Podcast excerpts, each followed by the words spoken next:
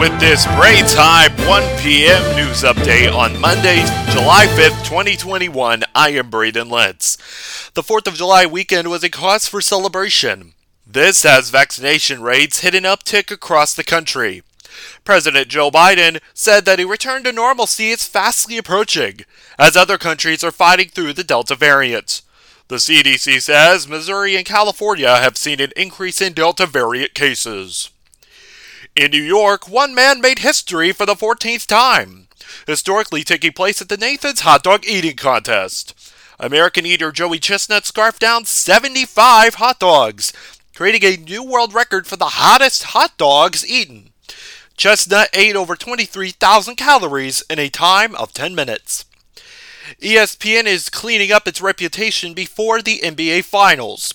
This comes as the New York Times released an article shaving through comments made by Rachel Nichols to Maria Taylor. Taylor recently took over as the host of a pregame show, NBA Countdown. Other allegations to ESPN have included racism and lower pay. After the collapse of a condo in Florida, more residents are now buried. Overnight, rescuers found three more bodies under the debris. The Miami Dade Fire Department announced the total death total at 27 people. The collapse of the condo took place two weeks ago. The U.S. and the state of Florida are still investigating the collapse. This has been your Bray Time Afternoon Update. I am Braydyn Lents. You can check out my YouTube channel at Rasian Cajun Braden, or if you want to check out my professional material, just search Braydyn Lents on Google.